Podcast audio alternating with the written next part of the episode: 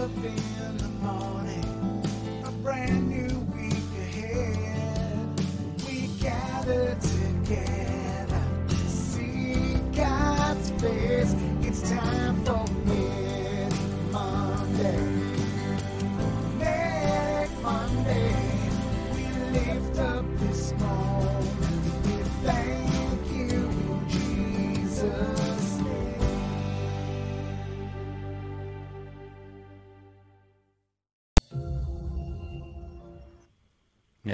Hey, good morning, brother.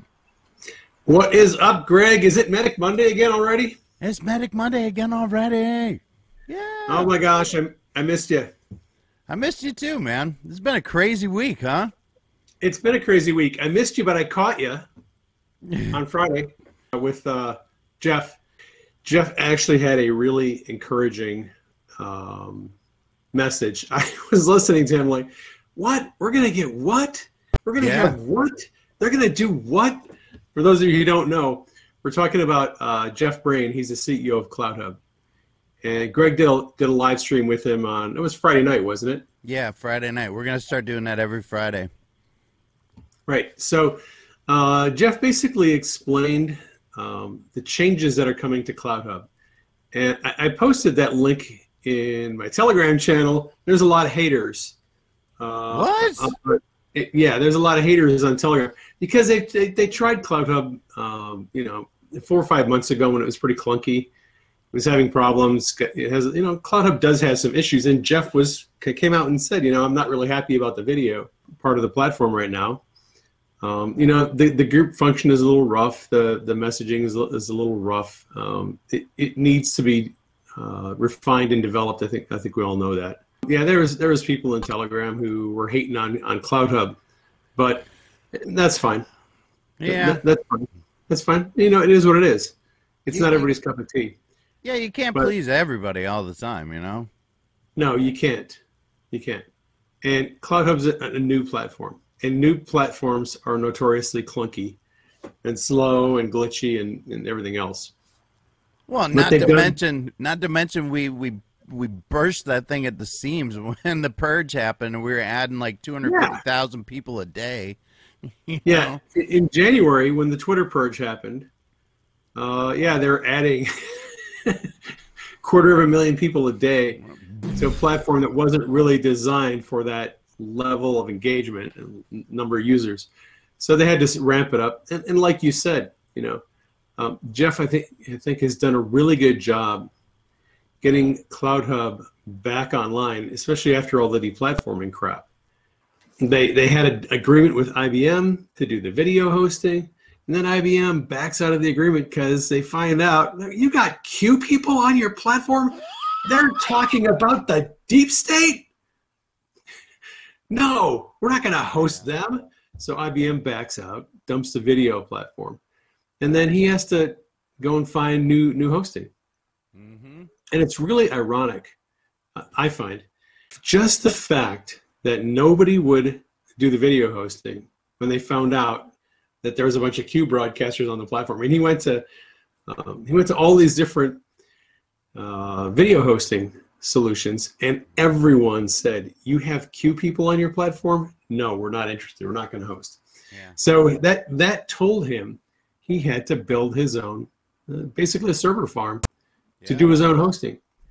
And down the road, I think it's going to be um, a, a- key part of CloudHub's success is the fact that they were forced, or they, uh, Jeff decided to do his own hosting, Mhm. which is going to make the platform impervious to deplatforming. Um, if, if you do your own hosting, uh, that takes a lot of the ability away from big tech to censor you Yeah. and it- it- that's I think that's going to be a key to their success. And it all came about because he got pushback from all of the main hosting companies because he was hosting Q Q channels. Yeah. Just- yeah. It's to me, it's just funny. It's ironic that it, you know hosting the Q, the Q channels um, drove they- Cloud, CloudHub to do self hosting. Right. Yeah. Yeah, they they took down all the channels.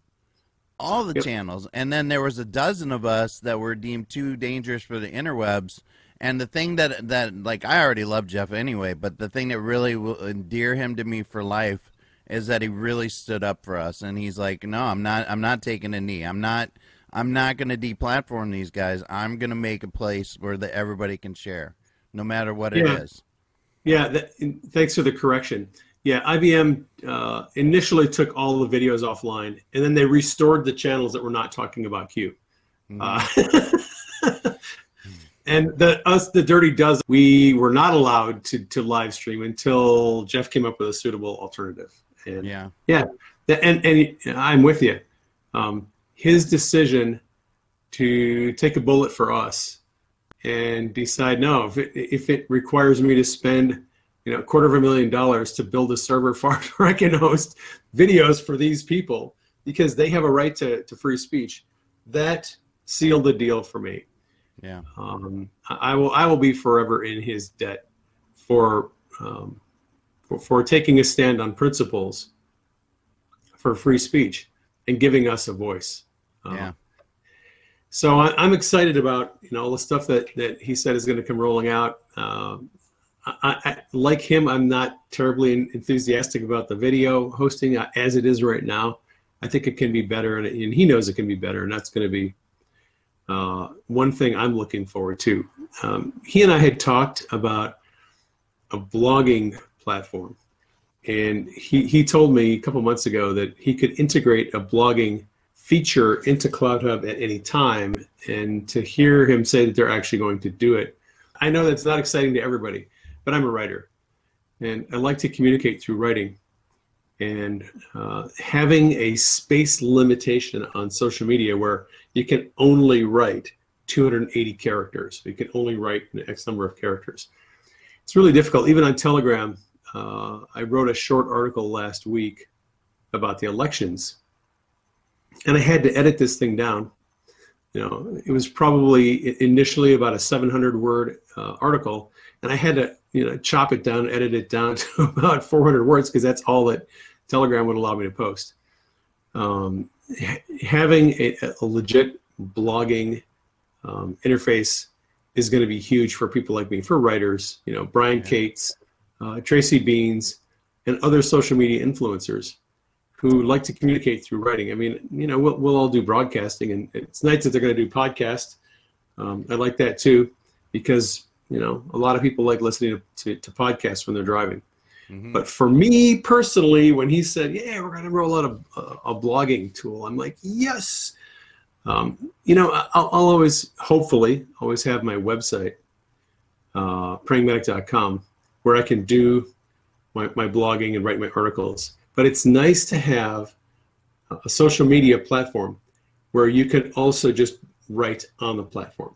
Yeah Um, one of the one of the cool things about about CloudHub is it's it has a lot of features of other social media platforms like Brian Cates and Thomas Wictor. They've gone to Quote Verum uh, as an alternative because they've been kicked off of Twitter, kicked off of Facebook, kicked off of everywhere else, and and they're writers, and it's, it's a place where they can write uh, without being censored. But um, those platforms like Medium, another one, Medium is another blogging platform, but Medium has suspended the accounts of anyone who writes about Q.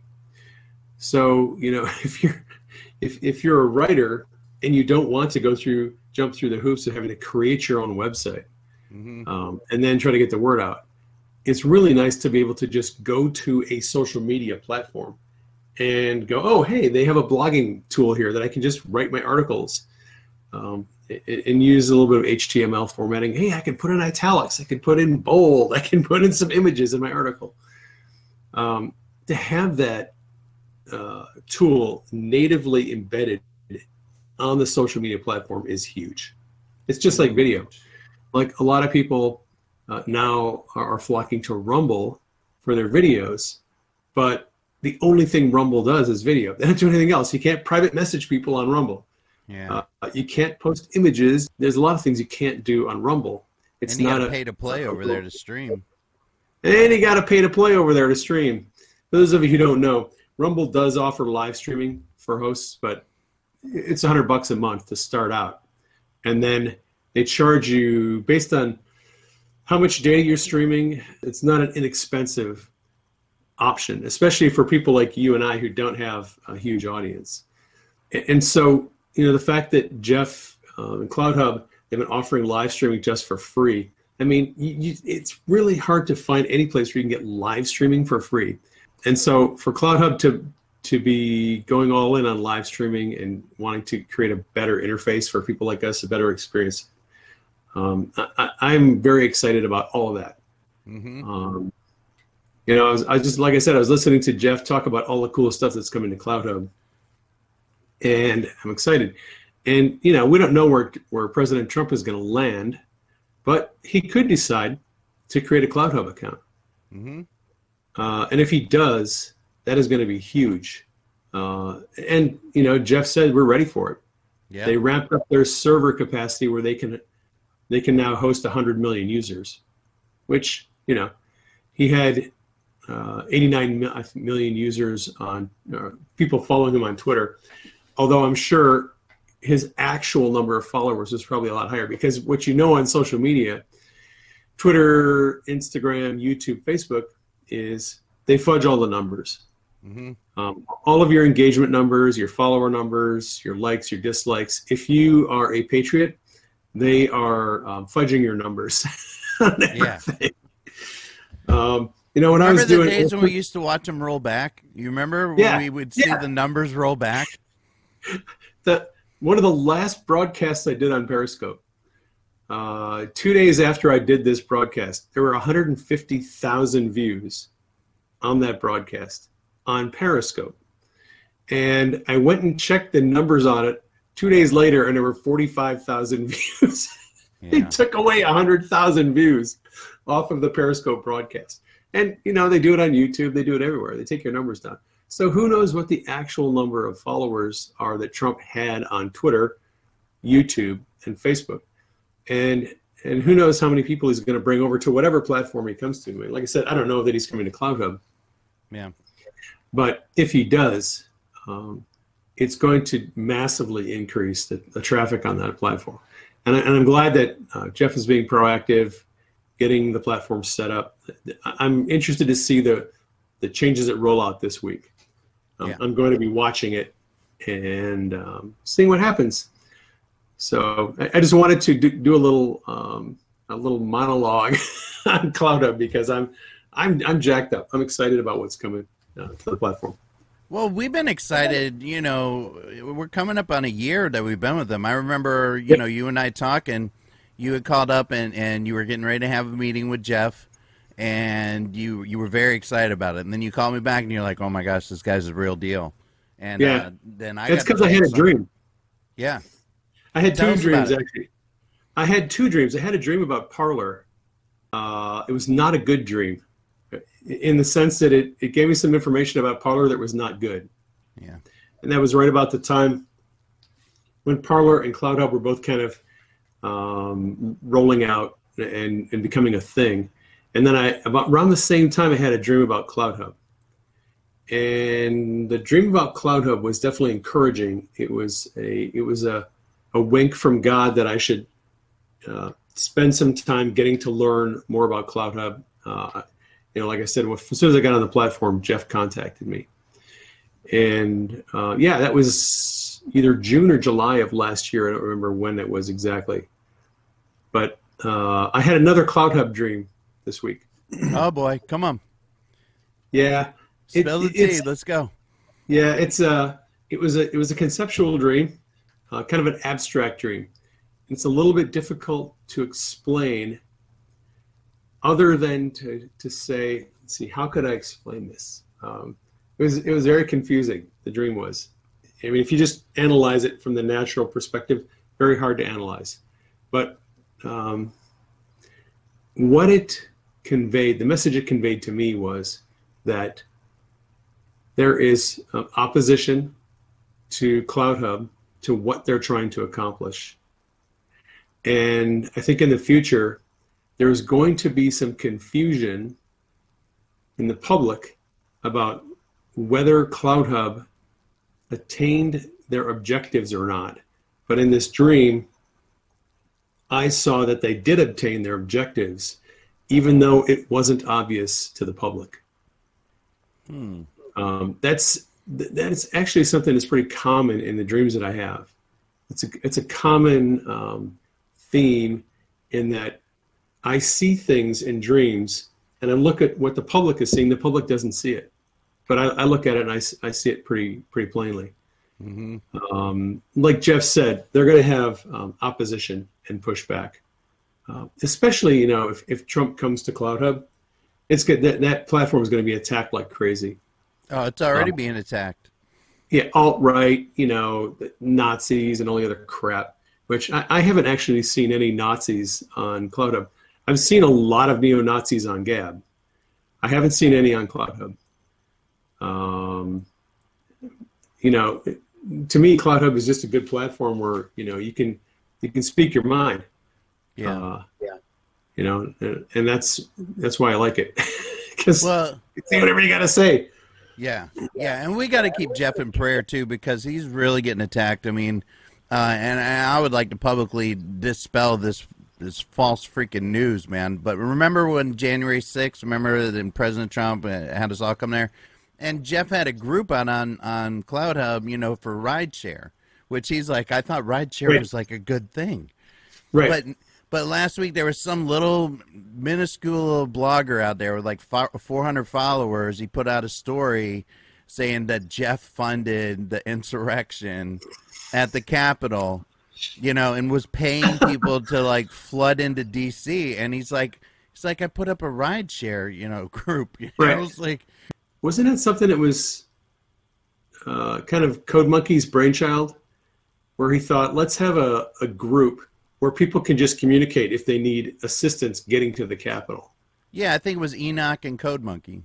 Yeah, yeah. It was just you know we're going to have an open group where people could a forum where people can discuss and share information and details about you know getting to the Capitol. Yeah, it's you know facilitating uh, people traveling.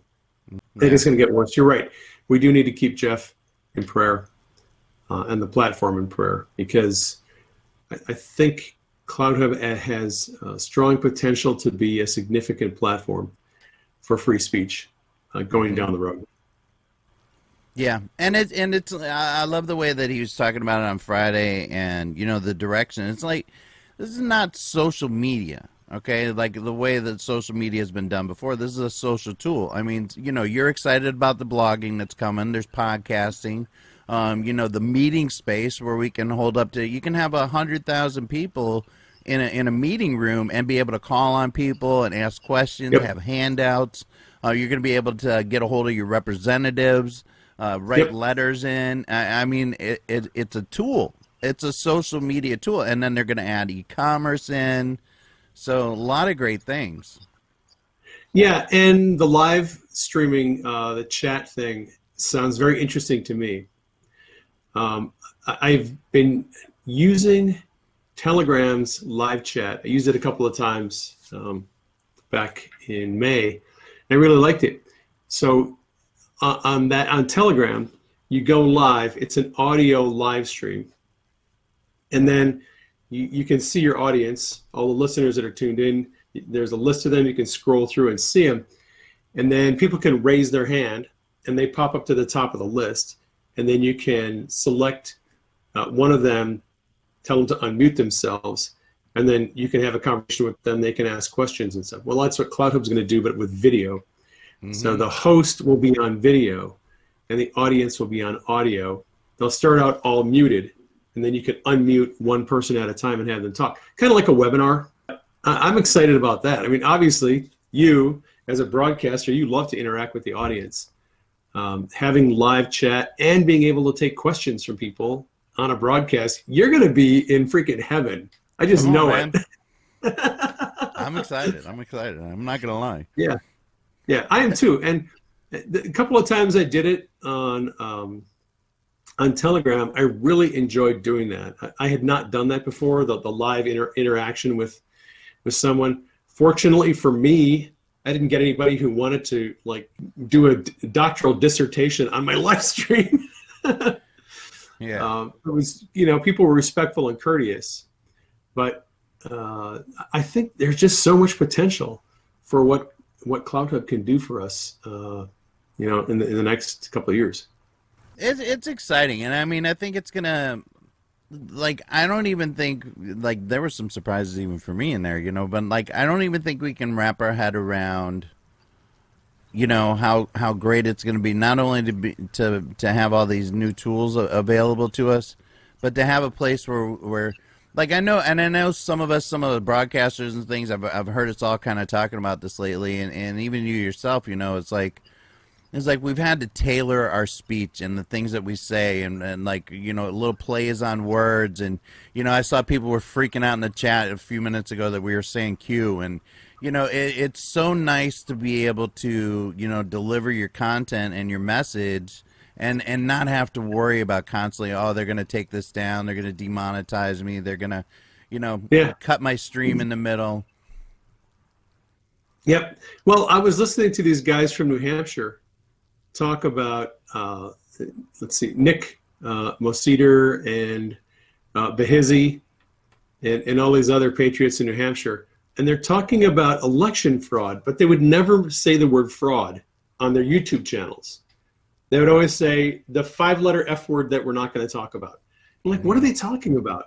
Like, what's the word that they can't say? It's fraud.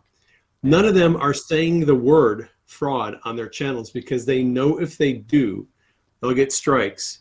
And most of them just got uh, a one week suspension on their YouTube channels hmm because they use the F word, the word fraud. yeah Uh, yeah, it's it's crazy that you can't uh, on YouTube say certain words, but you know, like you said on Cloud Hub, we could talk about Q, you can talk about election fraud, you can talk about COVID, you can talk about hydroxychloroquine. You don't have to worry about getting suspended. Your channel ain't getting suspended unless Yeah. you violate break the law. If you break the law, you know you break the law. You, you got Yeah. bigger problems than being suspended on social media. You you might be facing jail. yeah yeah well speaking So- of that i mean that's like a nice segue into you know the stuff ted cruz was talking about yesterday uh, you know coming out where it's where it's being found out that that facebook was actually working on behalf of the of the us government to take down posts i mean I know Right. I was affected. I know you were affected. I know Dilly Right. was affected. So many of our of our of our of our crew, you know, just for Is, mentioning uh, things. Is Facebook and our um, our YouTube and Twitter are going to reinstate our channels, which they took down when when we're proven uh, right, and we weren't engaging in misinformation. We're actually telling people the truth. We're gonna get our our, our, our pages back? Uh, probably not. yeah. Probably not. But yeah, it's it's interesting what's coming out. Um, all those the, the Fauci email dump has been very interesting. Why was there so many redactions uh, in, in the emails that reference Zuckerberg and Fauci, and what were they talking about? And how are they Mhm. plotting and planning to take people down who talked about hydroxychloroquine? Yeah. And we talked about all um, the cures and the fact that it, the pandemic is, is a hoax.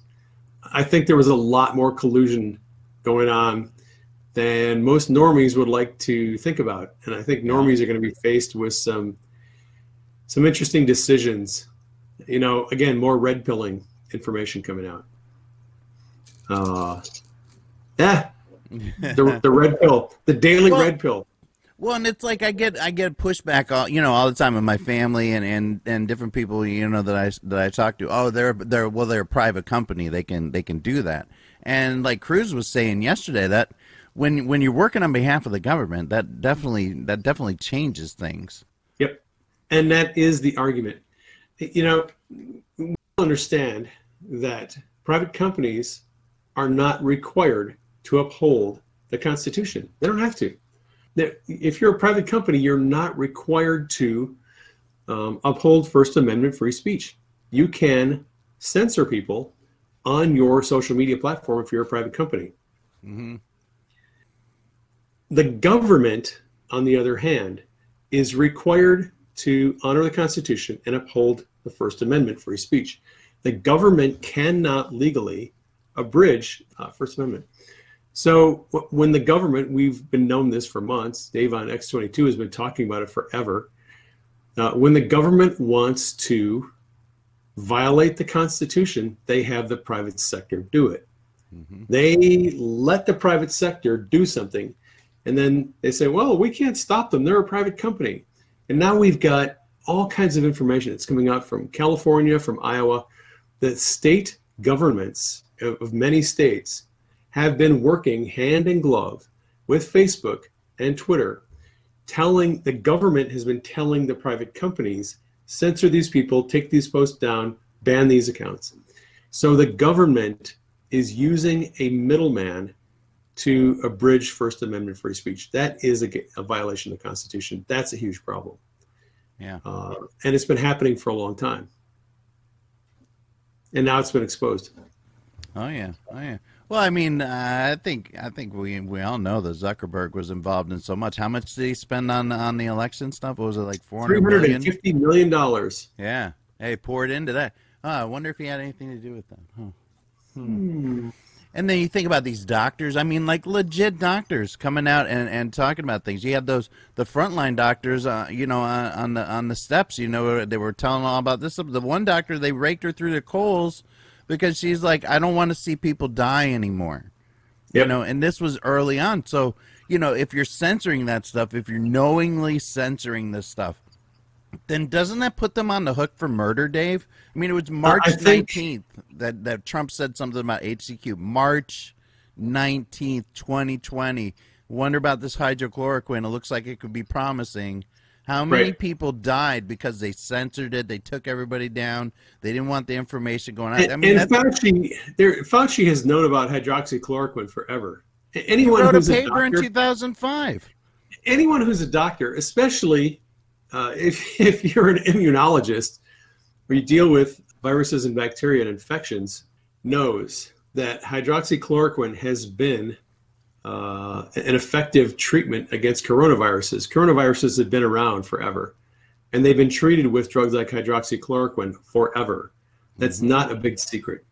You know, a lot of the epidemics we've seen over the last 25 years were all various strains of the coronavirus, and they've been treated in the past with drugs like hydroxychloroquine and, and ivermectin and uh, uh, azithromycin. And so, so the medical community has known this for a long time. And for Fauci to pretend, and for the for the medical technocracy to pretend that these drugs are dangerous, was just absolute fraud Yeah. from the get- from the get go. They've all known for a long time those drugs were not dangerous, that they're safe, they're effective, and you're right. I, th- I think that a lot of these people are going to be criminally charged. The emails that have come out against Fauci are damning. They pretty much prove that he knew the virus was engineered. His assistant was telling him in emails how they engineered the virus. Uh, this is how they did it. Uh, in one email, um, his assistant said called the coronavirus a bioweapon. And oh, by the way, here's how they developed it, and here's all Yeah. the ex- explanation. Here's the recipe. like he can't he can't say that he didn't know this. He knew it. He lied, and a lot of people died uh, because of it. And I want to say one thing because I get people questioning me all the time now, especially on Telegram. People are asking, why is Trump pushing the vaccine? What the heck is he doing? I don't trust Trump. He's pushing the vaccine. Okay, I'm going to explain this one more time. If you listen to Trump's speech from North Carolina that he gave this last weekend, listen carefully to what he says about how the virus developed, how the vaccine was developed, what the medical technocracy was telling him, you will hear his explanation about why he is pushing the vaccine. It's a narrative. We're in an information war. And Trump is putting out a counter narrative to the mainstream media and the medical technocracy and their narrative. He is putting out a competing narrative. And here's the first thing you need to know that message is not for you. He is talking to normies, and you have to understand who he's talking to. That message that he's putting out there that he developed the vaccines in record time is not for us. So ignore it. Don't listen to it. Don't get triggered by it and don't respond to it. And don't be angry because it's not for you. The medical technocracy and politicians told Trump, we're shutting down the country. We're going to destroy businesses. We're going to force people to wear masks. And we're going to destroy the economy. And there's nothing you can do about it because you don't have a vaccine. Mm. And the vaccine is the only way we're going to ever open up again. Trump was forced to develop a vaccine in record time. He didn't have any other options because the medical experts dictated the terms. They said only a vaccine is going to allow the country to open up. He didn't have any choice. He had to develop a vaccine. So he got the vaccine manufacturers going, he got on the FDA, he got the vaccine approved in record time. And listen to what he says. He said, Millions of lives were saved because we got the vaccine out. I took a big gamble. I put in, I bought billions of, you know, spent billions of dollars buying the vaccine, not even knowing if it was going to be approved. And it was a gamble, and I took that risk and it paid off. And I saved. Trump is taking credit for saving the lives of millions of people around the world because he gambled on the vaccine and got it out there. Now, again, he is not talking to people who are anti vaxxers. He is not talking to people who are awake and know the truth. He's talking to normies who think that the vaccine is, is a treatment. People who don't believe in hydroxychloroquine, don't believe in ivermectin. He's talking to people who have a relatively low amount of information about this situation. And all he's saying is, I took the initiative in record time, got the vaccine out. And because I did, we saved hundreds of millions of lives around the, around the world. That is what Trump is saying. He's taking credit for saving the world. And he keeps on going back to the, the Spanish flu of uh, 1918. And he says, if we, if I had not put the vaccine out, we would have another record-setting pandemic like the Spanish flu. Mm-hmm. So he, his entire reason for talking about the vaccine is that he is pushing back against the mainstream media narrative, the narrative of the, of the medical technocracy, and he's taking credit for saving millions of lives. It, it's a narrative. You, it, it may not even be true, but it's a narrative, and it's not for us. It is for normies so don't get triggered by it. don't freak out and go, oh, Trump's a globalist. He's pushing the vaccine. He wants people to die. No, he doesn't. It's optics. 50% of what Trump says is optics. He is saying this for the purpose of optics because he really didn't have a choice. He was put into a corner and he, he decided to use their narrative against them. And he developed a counter narrative. Well, if I can't if we're if you're going to destroy the country, you're going to destroy the world through shutdowns. I'm going to develop a vaccine and I'm going to shut you down. And he did. Mm-hmm. He got the vaccine out. Was able to open up the country again, open up businesses, uh, get rid of the masks. It's it, it, it's it's all narrative, and I would just encourage people to, to use a little critical thinking and realize that Trump is strategic in everything he does, everything he says. There's a strategic purpose for it. And if you don't understand what that purpose is, if it's not obvious, just do a little more thinking and, yeah. think about the fact that he's talking to different audiences about different subjects. Well, had they not come out with the vaccine, I mean, they were talking about like what four or five years, like keep us yeah. all locked down. Yeah. And... They, they were going to destroy the economy. They were going to destroy. The goal was to um, destroy the capitalist economy so they could usher in socialism. That's what they wanted to do. It was a, an engineered plan to destroy our Western capitalist economy so that if you listen to uh, these guys talk about the, the reset, the big, the great reset, they admit that their plan was to, in the wake of COVID, they were going to, it was going to become obvious that capitalism was a failure and that a new economy needs to be developed. That was mm-hmm. their plan. And they, they tell you what the plan was. They oh, planned to destroy a capitalist economy and replace it with socialism. and they were going to use COVID to destroy our economy, shut down businesses, put uh, small businesses out of work, uh, blow up the stock market. They were well on their way to it. Uh, the stock market, uh, the Dow, went from a high of 29,000 in March of last year to around 19,000 in about three weeks. They erased most of the stock market gains in, in less than a month.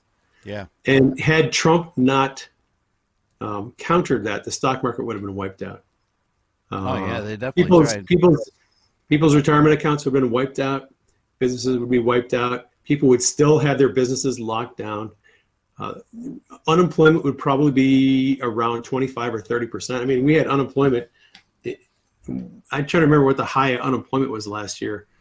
It was around was it 14, 15 percent? It was you know moving Yeah. toward 20 percent. We'd probably be at 30 percent unemployment right now.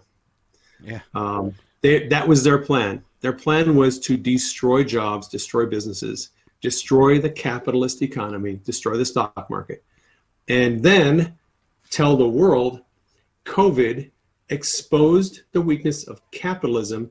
We need to get rid of capitalism. We need to bring in our socialist economy. And that's what they were going to do.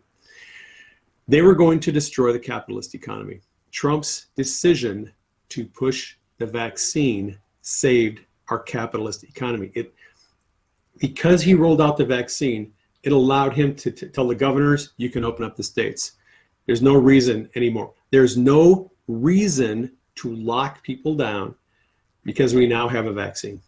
The vaccine, I, I hate to say it, but the fact that he he he put the vaccine out there before he got uh, before the election, it, gave people the option to open up their states, open up the businesses, and it it I hate to say it, but it did. It saved our capitalist economy, and it saved us from from communism. hmm Uh, you may not like that, but that is the truth. The vaccine itself, what you whatever you think of how it works, how it doesn't work, what it does, whatever else, the optics of Trump being able to say we now have a vaccine, therefore you don't need to lock people down, you don't need to destroy businesses anymore. It saved our economy.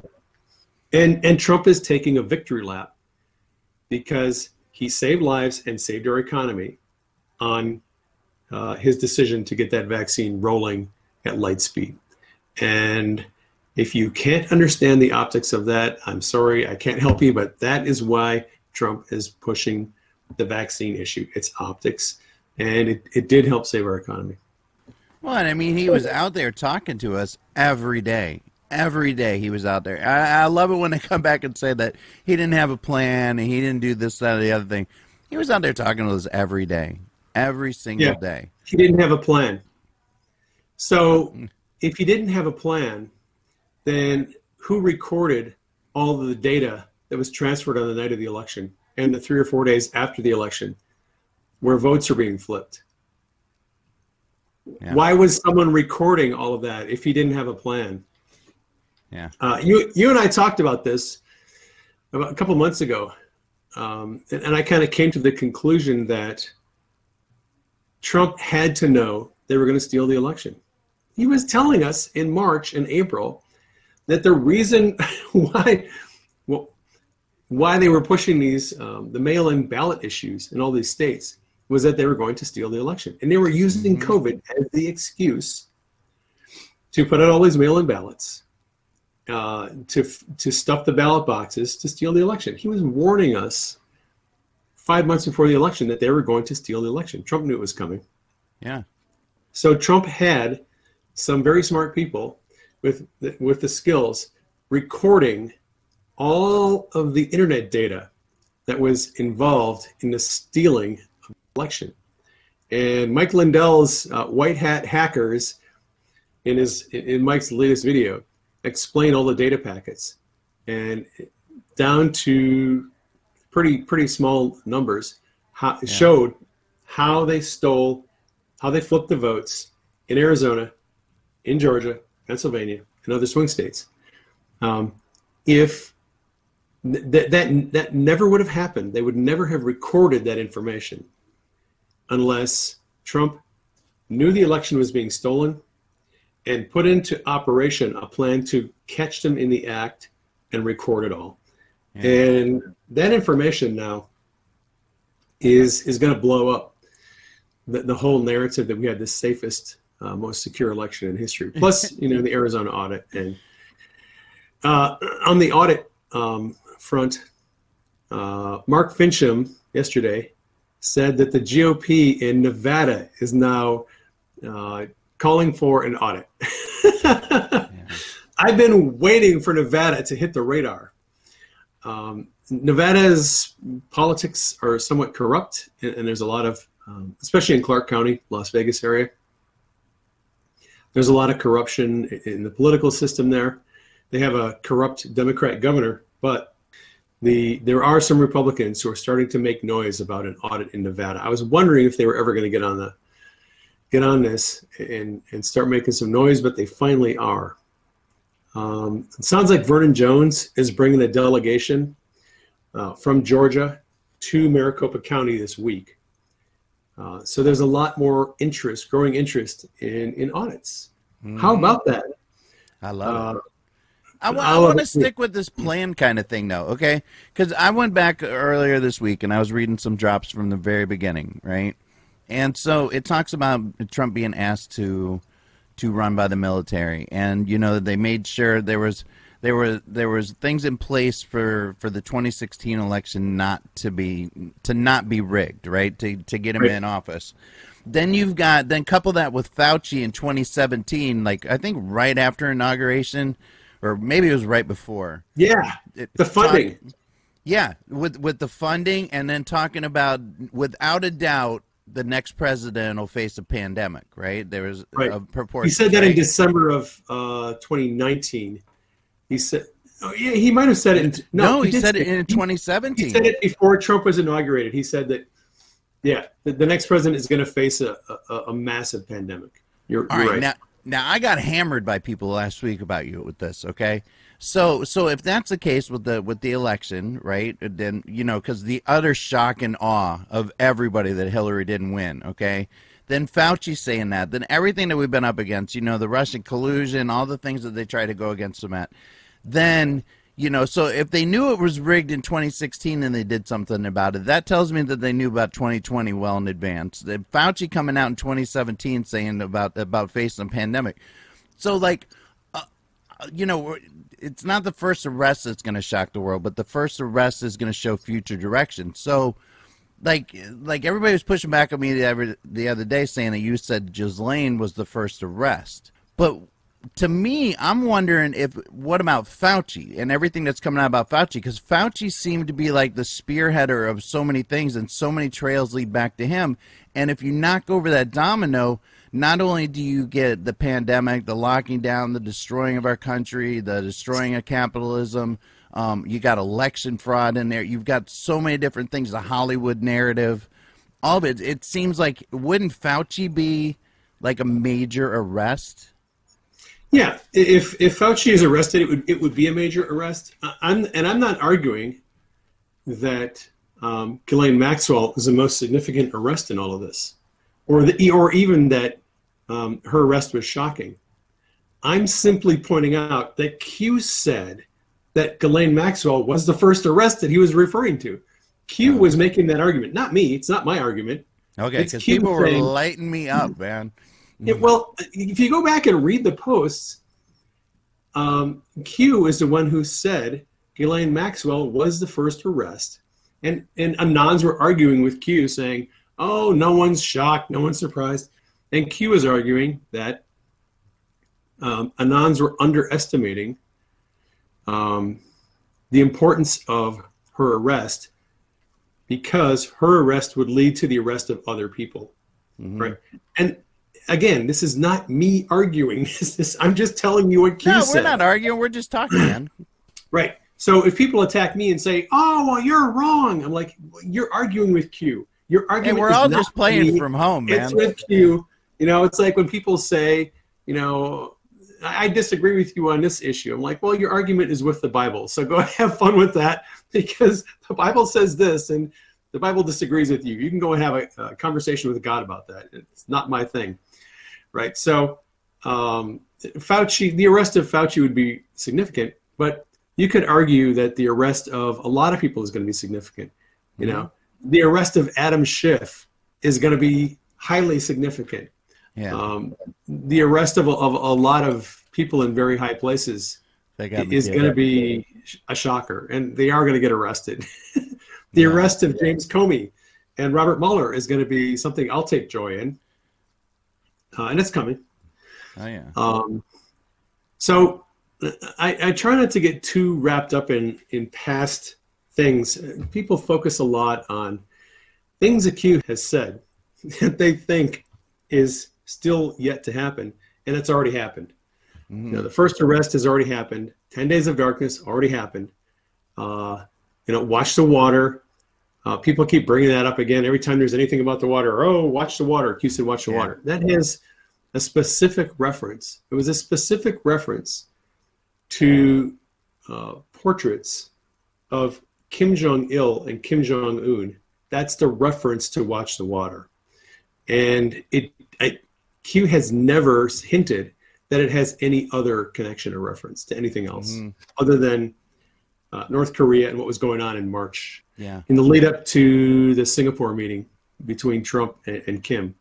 That's the reference to watch the water. But people keep dredging up all these, you know, old references to things that have already happened. So I, I would just clarify- caution- what? Go ahead. Go ahead. Can you clarify just- the ten days of darkness one more time for everybody, man? Because I, I I get so tired of hearing about this ten days of uh, darkness. oh my gosh! If I in hear ten days January- of darkness. In January and February, I was just getting so sick of people predicting 10 days of darkness. And I'm like, look, it already happened. And here's when it happened. You have to go back and read the post. If you go back and read the post, you'll see what's going on. And that's the problem is people throw these phrases out there and they don't bother to read the posts. Mhm. They just know that, oh, this guy, you know, said that Q said 10 days of darkness. So Jen even talks about the ten days of darkness. if you go back, go back to December of 2017 and read through the posts, and you'll find two posts in, in particular, and they're long ones, um, where 10 days darkness is mentioned. And, you know, I'll, I'll get into some minutia here. So in one post, it it's 10 days, T E N, days, Darnkis, darkness was misspelled and q did not correct it. And then there's another one 10 days dark darkness and it's the number 10 not that it matters but q wrote out the number 10 one time and used the number 10 the second time. So this was in december of 2017 and uh, in december 2017 and anon asked q 10 days darkness when when and q responded shut down. Okay? So in in one of those posts, in the longer post where Q is talking about 10 days darkness, Q was also talking about operational considerations. Security on the board, security of the trip code, um, issues with uh, CIA coming in and, and attempting to infiltrate and hack and create false narratives and, and all and divide and all this other stuff. There's all these operational considerations that Q is talking about. And then Q says 10 days darkness. And it's all in the context of operational considerations, issues that Q had with, with posting on the board. Mhm. So in the same way when you're um, when you're reading passages of scripture, it's good to put those passages in context. What audience was uh, the Apostle Paul talking to? He wrote it. Who was the audience? What were the cultural considerations at the time? What was happening in that particular church? What issue was he addressing? Put it all in context, and you get a better understanding of, of what that passage actually means.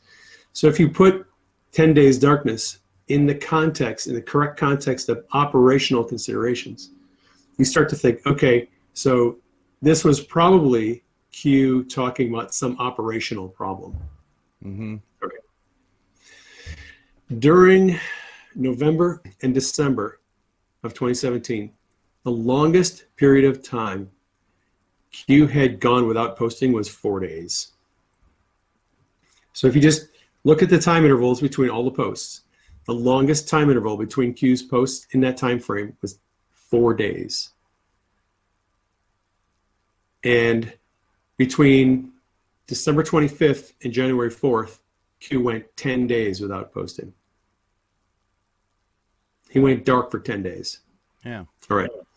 Now, um, if you look at the post leading up to December 25th, 2017, uh, you'll see various subjects being mentioned. And then on the 25th, on December 25th, Q starts out a post with brackets 10, comma, 10 dash 9, comma, right?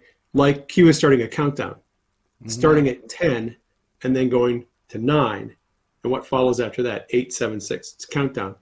It's a 10 day countdown. Okay? 10, 9, 8, 7, 6. That's how that post starts out. That was the last post that Q posted before posting again on January 4th, 10 days later. Boom. Right. 10 Days of Darkness, I think, was simply Q letting Anons know I'm going to go dark for 10 days. It's for operational purposes.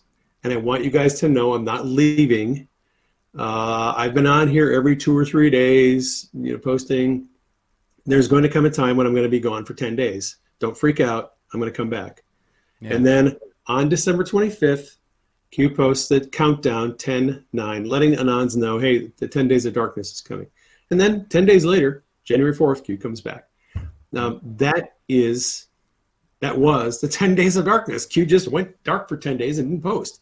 It's that simple. And if you go back and read the post, you'll see all this. Um, it, it doesn't speak about a future event. Q never mentioned it again after that. Yeah. It was only mentioned in December of 2017. It was never mentioned again. But And that's one way all the time. And you hear about it all the time. And it's something that Q mentioned one time. Watch the water one time in March. Uh, 2018. And people keep bringing it up and bringing it up. And Q has never mentioned it since then. yeah. Why? Because it pertained to something back then and it doesn't pertain to anything in the future, which is why Q's not mentioning it. Um, so, uh, yeah, thank you for letting me air my mental illnesses. no, it, it's def it's definitely needed, and ironically enough, Jen is in the chat. Um, but yeah, like she always kind of brings that up too. Oh, what about the ten days of darkness? The ten days of darkness? No, no, no, no, no. I get so sick of hearing about that ten days of darkness. So thanks well, for here's clarifying here's that. something else. Here's something else to consider. Uh, some people are under the mistaken assumption that Q is a fortune teller, or Mhm. Q is from the future, or time travel, or whatever. when an anon asked Q in a question and answer session, "How do you know the future?" Q said, "Control." Simple. As part of um, Trump's administration, being in the intelligence community, Trump has control over certain things when they happen, how they happen, and who's involved. And if you're the person that's in control of those events, you can sort of predict when they're going to happen, or you can have foreknowledge of when they're going to happen. Yeah. So Q is simply telling people that he is able to foreshadow certain events happening and, and know about them before they happen because Trump is in control of them and Trump and Q communicate. And Trump is Q plus. It, it's not anything about, you know, the crystal ball, reading the future, being from the future, time travel. It has nothing to do with it. So if Q does not have control over that issue or if, or if Trump doesn't have control over it, there's no way that they're going to have foreknowledge of it if they don't Mhm. have control over it. All the people who are predicting that there's going to be a blackout, an internet blackout for 10 days, okay, none of those people have control over when the internet goes down and how long it's going to last. None of those people, Trump doesn't have control over that. I, I don't think anyone, any one person, has control over when the internet would go down, when there would be a power outage, and and and the length of it, the duration being ten days. hmm If you just think about it critically, logically, realize that not no one entity would have control over that, you couldn't predict 10 days of darkness back in 2017 or an event like that that you're not going to have control over. If Q or, and and or Trump don't have control over it, it's not going to be something that they predicted. hmm And um, unfortunately, there's a lack of critical thinking out there. People just kind of throw things out there, throw memes out there, and, and throw phrases out there without really thinking through logically. Is this something that Trump could have control over, you know, Yeah. in, in the future? And it isn't a lot of times. So And I think it's important for people to go back and, and read through the drops. I've been going back. I've been starting in the beginning. Every night I've kind of been going through, and you know, those first hundred were were very significant. And then you know, we got a lot of things out of order and back. You know, so I think it's important for people to just because he's not dropping anymore doesn't mean that this stuff is is like meaningless. I think it's very important for people to go back, especially now. You know, to go back and, and start going over some of those things. This is a very good time to go back and read the drops. I've been going back and organizing all my Q videos. I do have them, uh, and they are all on CloutHub, by the way. that's that's where they're hosted. Um, I don't have them publicly available right now, and that is for a specific purpose. But they will become available at some time in the future, and they're all hosted on CloutHub right now. But I'm going back through some of the videos and kind of getting things organized. But I'm also going back and reading some old posts. I don't know that there is any actual posts from the past that are speaking to issues that are happening right now. I know a lot of people are, are connecting post numbers and timestamps of different posts to things that are happening now. My personal belief is um, I, I don't think anything that's happening right now is tied into old Q posts. And That's in a specific sense. In a general sense, I think it's really good to go back and read the old posts, Mhm. not because you're going to see, oh, wait a minute, they're doing the audit in Georgia and the, the, the resolution number is 1495. And if you go to post 1495, you're going to find this post, and this is what Q Yeah. said. That's, that's not the connection. That'll Um, make your head spin. Yeah. Those, But there's those incredible are- insights, you know. There's incredible insights to kind of like the inner workings and how things are, how Yeah. things play out. Th- those are those are contrived connections. They're Mhm. not actual connections. And anyone can can manufacture uh, uh, a, a connection. Oh, timestamp, a bill number, a post number, whatever. I think there is a lot of um, people are trying to make connections to things that are not actual connections. Mhm. However, like you said, um, it's it's a good time to go back and read the posts. The posts do have a lot of good information, and you will continually see the overall big picture plan if you go back and read the posts. If you if you take what has happened and what has come to light in the last six months, you know, regarding a lot of things, regarding the election, regarding uh, COVID, uh, you'll you'll see that there there actually is a plan in place to expose all this stuff. Like Mhm. um, some of the posts from Q about how do you secure elections post POTUS. Right, this was uh, one of the more recent drops, I think, from November eighth, November seventh, eighth, or 9th, where Q was talking about um, the election going for Joe Biden, the election being stolen, and Q is asking, how do we secure elections post POTUS? Uh, how do you safeguard the elections after Trump leaves office? Mhm. Well, if you look at what's happening now, and look at all the audits, and look at all the bills that, are, that have been put in by state legislatures around the country, all the election reform that's going on, um, the massive public awareness of or suspicion of election fraud, this all had to be exposed in order for it to be corrected. Because we've been hearing from politicians and the mainstream media forever oh, we have the most safe and secure elections in the world, when in fact they've been stealing and rigging our elections for decades. Mhm. Public didn't know it, but now the public is waking up. Well, you know, it, it was necessary for the public to be woke up, to become aware of all this fraud, uh, for the public to demand that something be done about it. I mean, you have people now ringing their legislators' phones off the hook, emailing them like crazy by the thousands, demanding um, audits. And that's what happens when you wake up the citizenry. And this had to happen. You know, it would have been great to have the white hats pull some little maneuver where they could uh, make sure that Trump didn't lose the election and, and that, that um, Biden wouldn't have been able to cheat.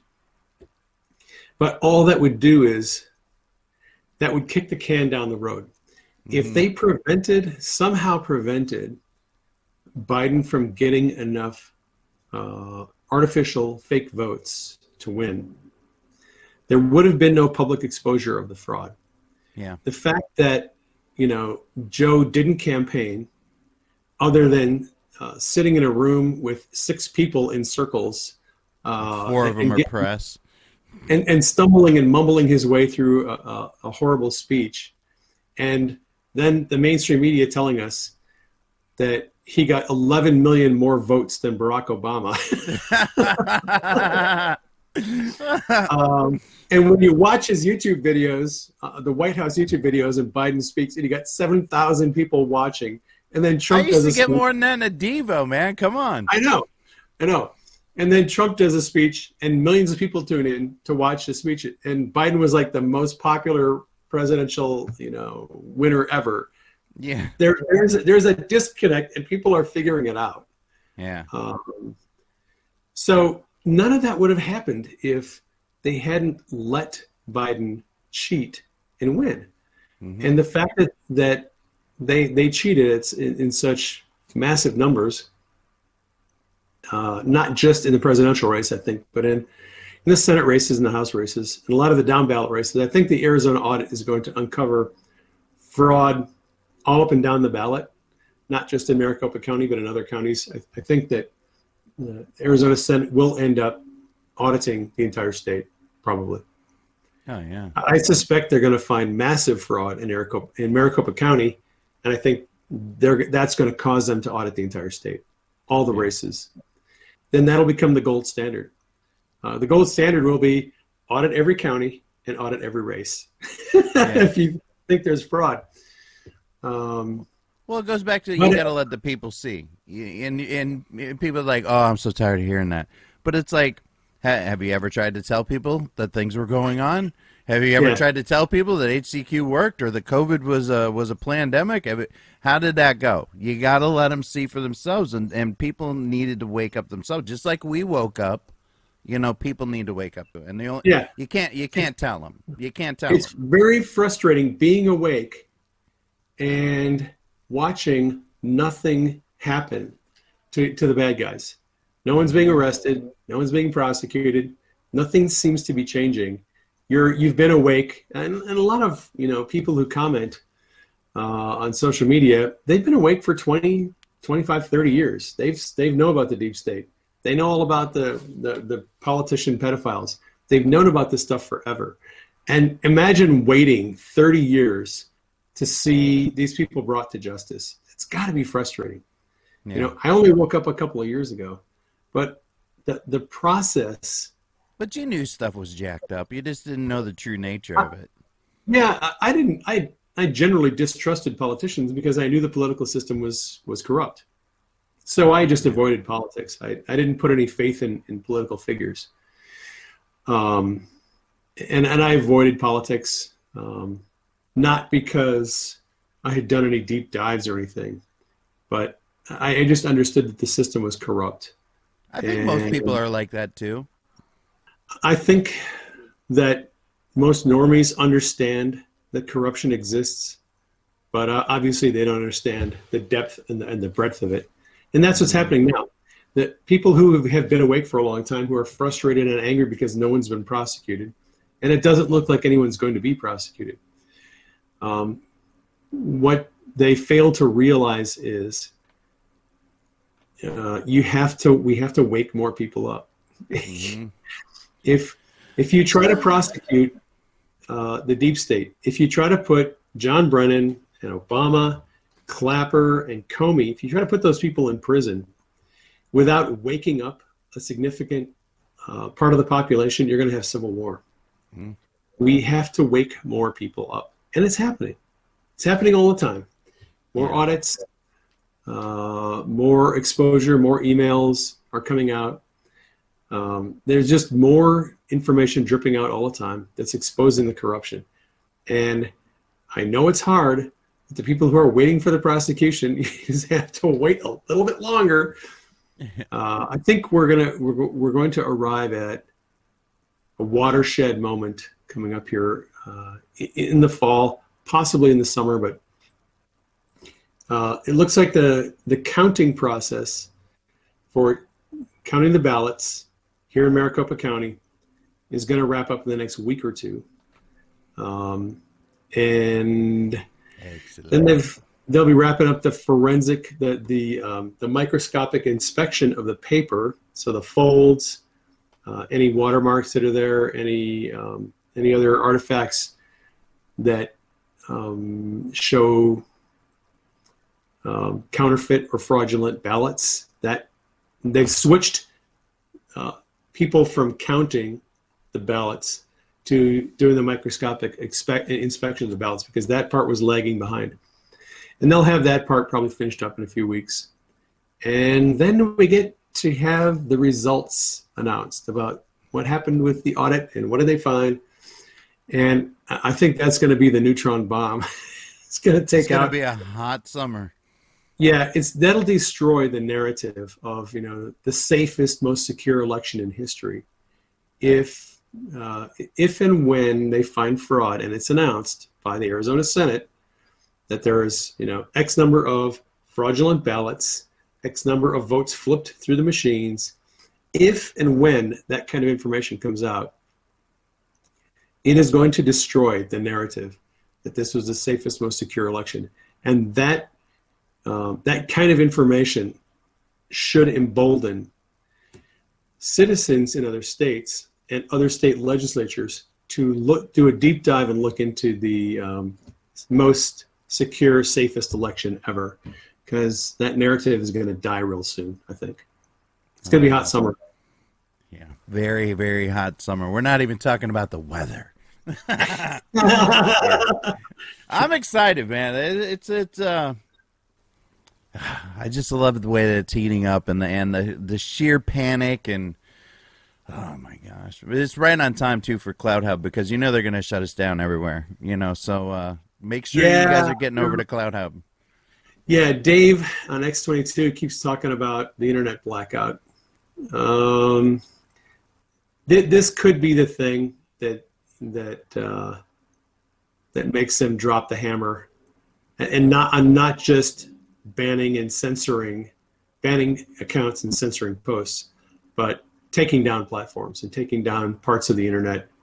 Uh, I, think we're getting close to that stage of the game where the deep state might start throwing some switches to take some platforms offline and take parts Yeah. of the internet down because w- once this information comes out it's going to be devastating to their narrative and you're going to get people waking up like crazy and yeah and then it's going to be okay well you know are we in our cozy little bunker here are we comfy and how do we get our message out Oh. um, we, we have some unique challenges ahead Well, if, if if if they start taking down these platforms, people are going to be forced to come over to CloutHub and and places like that. And I mean, they're already moving over there just to see what's going on too. Like it's a it's a, it's it's amusing to me to see like normies getting their accounts shut down too for like inadvertently like questioning something or putting something Yeah. out there. You know, Yeah. it's like people are like, I've never said anything before. I I I haven't done anything like this. Why are they taking my account? Yep, that's that is really funny because I'm getting messages uh, from people and friends are from normies who are having their posts censored on Facebook, Yeah. and they're like, "What? I, I, I'm not a neo-Nazi. Why are you censoring my posts about stuff?" You know, I, I thought this was a I thought this was an alt-right thing. You know, and, and and now you know some people on the left are getting their posts censored and their you accounts too can have a COVID tag. Yes. and it's it's amusing to see how people that were okay with us being censored are now getting censored themselves and they're like, "Well, this is censorship. What about the first amendment?" Oh, yeah, well, welcome to the club. Oh, yeah. Uh, here's your red pill. Um, yeah, it's it- it's it's interesting. I think um, the more they yeah the more they try to control the narrative, the more damage they're doing to the narrative. Uh, Yeah, they, over, they always overplay. the devil always overplays his hand. They, they have to. They're desperate. They don't. They don't have any choice. Yeah. They they have to go hard on censorship and narrative control now, and it's going to get worse. And you know, the more they censor and the more they take people's accounts down, the more people are going to wake up. And uh, you know, welcome to the Great Awakening. It's happening. Yeah. The best is yet to come. Well, thank you so much for hanging out. I love Hermetic Mondays. I say that every week, but it's true. I love it. Sometimes I wish, you know, we had like a Medic Wednesday or Thursday as well. Yeah. Well, thank you for letting me have a few days off uh, Oh, between yeah. e- episodes. Uh, just to let you know, um, I'm getting a lot of positive comments on the website regarding our, our broadcasts. Oh, Um, good. particularly last week's broadcast got a lot of positive feedback uh, on last week's episode. A lot of people really liked it. People are tuning in, uh, and they're really enjoying our conversations. So I, I enjoy them too. I, I love you know hanging out with you, connecting and talking and chatting about what's going on, and uh, you know, A couple of friends you- talking about the storm. and, and, and Jesus, Amen. Amen. Jesus in the storm. It's all good. you know when we when we were talking earlier you know and and and, and uh you know one of the things you know we are talking about like the people got to see you know since you brought up jesus you know my ultimate hero um you know people had to see with him back then too you know he told people all kinds of things that were coming and and what was happening and everything and you know oh my gosh they crucified him he's done it's over and then surprise third day he rose again Yeah. Yeah. He kept telling him, you know, I, I'm going to be crucified and Son of Man must be lifted up and you don't understand what's going on. He told him over and over and over again. And then all of a sudden he's on the cross and they're like, this isn't how it's supposed to go. They're, they, you, I thought you had a plan.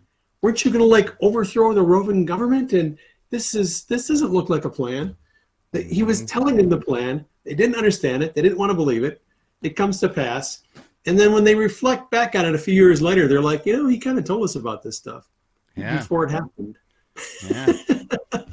yeah, the Bible, man, is the original Chan. You know, they say we got to write this stuff down. Yeah. hmm The Q drops. Yep. I think Yep. people. I think that's really helped uh, people look at the Bible in a different way. You know, just kind of like explaining it that way. But it's so true. Yeah. I agree. Yeah. All right, man. All right, brother. Ready to bounce? Yeah, I am. I gotta go pick up the car. I had to buy new tires already this morning. Eh, fun Sorry. stuff. ah, it's all good. It's like I can buy new tires. I can't buy new Jen and Gavin. You know what I mean? So. That's true. That is true. All right, guys. Thanks so much for hanging out, and uh, I appreciate you guys sticking with us, even though we went a little bit overtime. I don't think you guys minded though. So God bless you guys. I'll see you back here tomorrow morning, 9:30 a.m. Eastern Standard Time. Dave will be back with us again next Monday for Medic Monday, and uh, God bless your day, guys.